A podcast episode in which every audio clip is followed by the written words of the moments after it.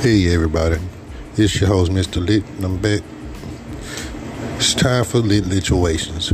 Uh, it's basically a segment about things going on around the nation.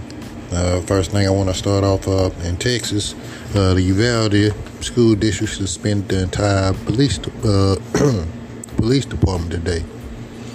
Uh, I agree with it, but it's just my opinion. Let me know your thoughts about this situation.